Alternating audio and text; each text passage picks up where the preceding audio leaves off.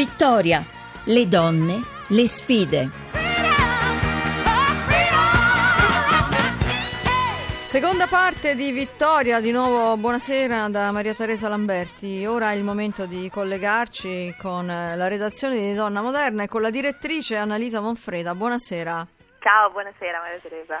Allora, intanto una piccola vittoria possiamo dire, no? Sia stata raggiunta, lo possiamo dire anche noi perché parliamo della legge che aiuta gli orfani di femminicidi, alla Camera è passata, ora va al finalmente. Senato e finalmente è un argomento di cui ci siamo già occupati, di cui ancora ci occuperemo perché insomma è un passaggio molto importante questo che tutela esatto. i bambini che restano appunto soli, perché tra l'altro restano soli, vittime di, di violenza multipla a quel punto perché le mamme non ci sono e i papà spesso eh, vengono poi condannati, vengono comunque eh, carcerati preparati allora, questa dicevamo una vittoria intanto, una parte esatto. di vittoria. Parliamo di un'altra parte di vittoria, o perlomeno di una, di una, vittoria, se vogliamo dire, non so Annalisa, che ne pensi? A vogliamo metà. dire ecco, un po' apparente, perché in realtà esatto. mh, le percentuali di donne che lavorano aumenta, però in realtà resta sempre sotto il 50%, quindi insomma... Esatto, eh, insomma,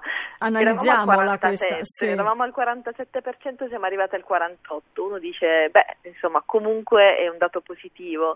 In realtà la Linda Laura Sabadini, che ci aiuta, l'ex presidente dell'Istat, che è, eh, è straordinaria con i numeri e soprattutto ci aiuta a capire i numeri al femminile, esatto. Eh, esatto, ci ha spiegato purtroppo che non è esattamente un dato positivo perché in realtà sta semplicemente ad indicare che il lavoro che complessivamente cala per le donne cala leggermente meno che per gli uomini, quindi è un, è un dato positivo in apparenza. Mm. E cala leggermente meno perché mh, notoriamente le donne sono impiegate in lavori tipo meno quelli so, industriali dove c'è stato veramente il crollo e quindi hanno una tipologia di lavori che cala meno e poi soprattutto le donne diciamolo si accontentano di lavori purtroppo spesso eh, meno prestigiosi e, e, lì c'è effettivamente un minore calo. Una contrazione esatto. minore. E le ragazze, esatto. le giovani lavoratrici?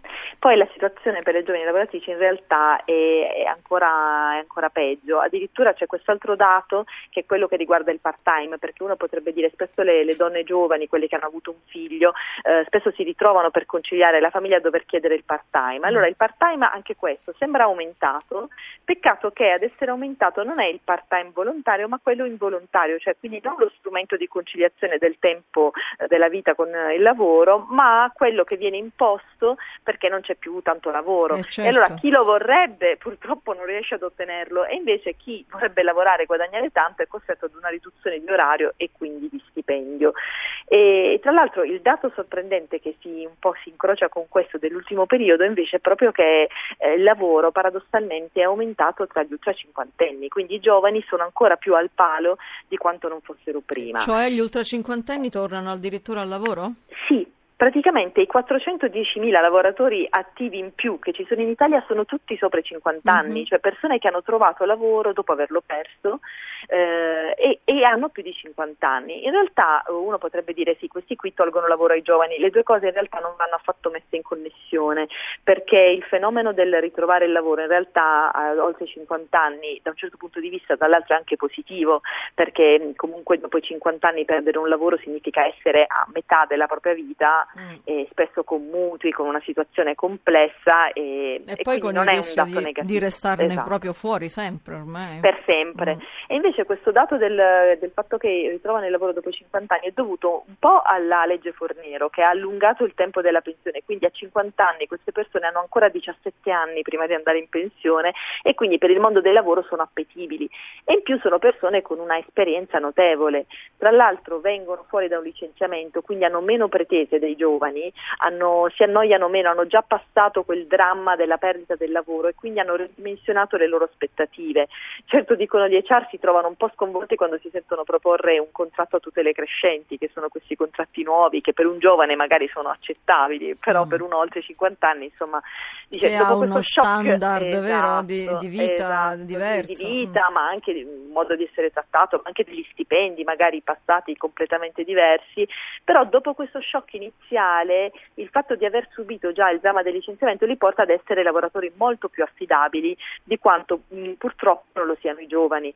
E infatti i sociologi ci mettono in guardia dal presentare questo fenomeno come una guerra tra giovani ecco. e vecchi, cioè ci dicono mm. eh non è questo, eh, esatto perché il rischio è un po' quello di, di pensare ah beh adesso eh, trovano lavoro gli anziani e lo stanno togliendo ai giovani, in realtà non è così, quel lavoro che, che trovano loro non sarebbe davvero fattibile da un giovane al primo impiego e questo sempre per il solito problema italiano che i nostri giovani escono dall'università e dalla scuola assolutamente non formati per il lavoro. E quindi tanto cioè, meno specializzati, come invece esatto. possono essere questi possono essere cinquantenni invece, che rientrano. Esatto, giusto? esatto, quindi insomma un po' paradossale però ancora una volta la ricetta per i giovani sarebbe quella davvero di fare incontrare il lavoro, eh, cioè i giovani con il lavoro al momento della scuola e non soltanto di fronte al primo impiego, quando sono del tutto impreparati eh, purtroppo. Potrebbe appunto essere almeno uno dei rimedi. Grazie Annalisa esatto. Monfreda, grazie per essere Perché? stata con noi questa settimana e alla prossima.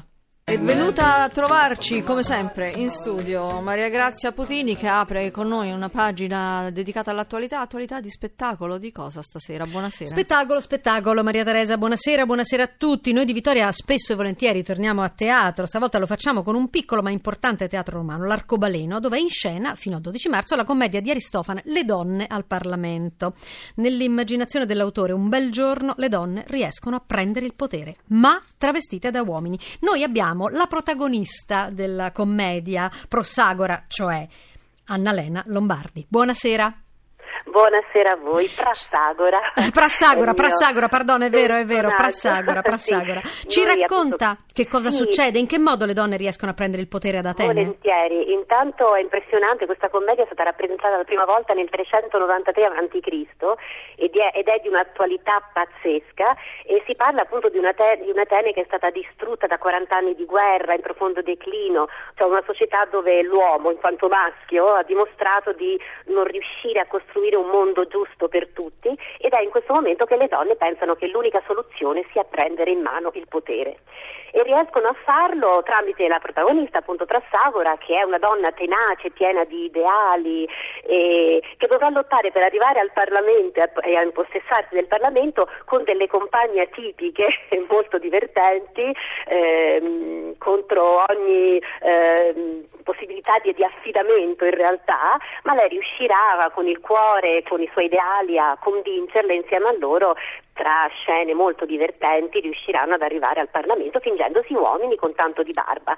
E la commedia è divertentissima, ci sono dei momenti anche seri, soprattutto affidati ai discorsi di Prassagora, che è una femminista antilitteram e quindi lei vuole che tutto sia in comune, non ci saranno più persone ricche né miserabili, chi avrà tanta terra da coltivare, chi neanche un pezzetto per esserci sepolto, tutto sarà in comune, non ci saranno più matrimoni, addirittura eh, uomini e donne faranno l'amore in comune, i figli saranno in comune con tutti. Insomma, Aristotele, eh, insomma Aristofane, Aristofane, Aristofane stasera tutte, eh, è il vento, è il vento della primavera.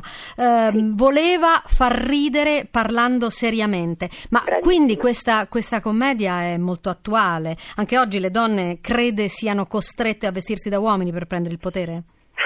Bella questa. Eh, purtroppo sì, purtroppo in qualche modo sembrerebbe di sì, anche se è ingiusto, però i nostri uomini stanno dimostrando ancora una volta di essere deleterei per la nostra società e quindi probabilmente se un po' di potere andasse affidato di più alle donne può darsi anche che eh, la situazione cambierebbe. Che tipo di commenti fa il pubblico quando esce? Il, il pubblico sembra entusiasta, innanzitutto il divertimento assoluto perché ripeto ci si diverte molto ma pensa, no? fa molto pensare e rimane impressionato dall'attualità degli argomenti. In più è una commedia musicale perché si canta, ci sono le musiche del maestro Zappalorti, io sono una cantante, anche alcuni dei miei colleghi, per cui si parla di una commedia musicale e tra l'altro pare che la commedia antica sia proprio l'antisimiana dell'operetta, della nostra operetta, del, della commedia musicale, perché anche allora si cantava e c'erano delle musiche che non sono arrivate fino a noi. E che aiutavano però a ridere. Grazie, grazie ad Annalena Lombardi, la prassagora delle donne al Parlamento di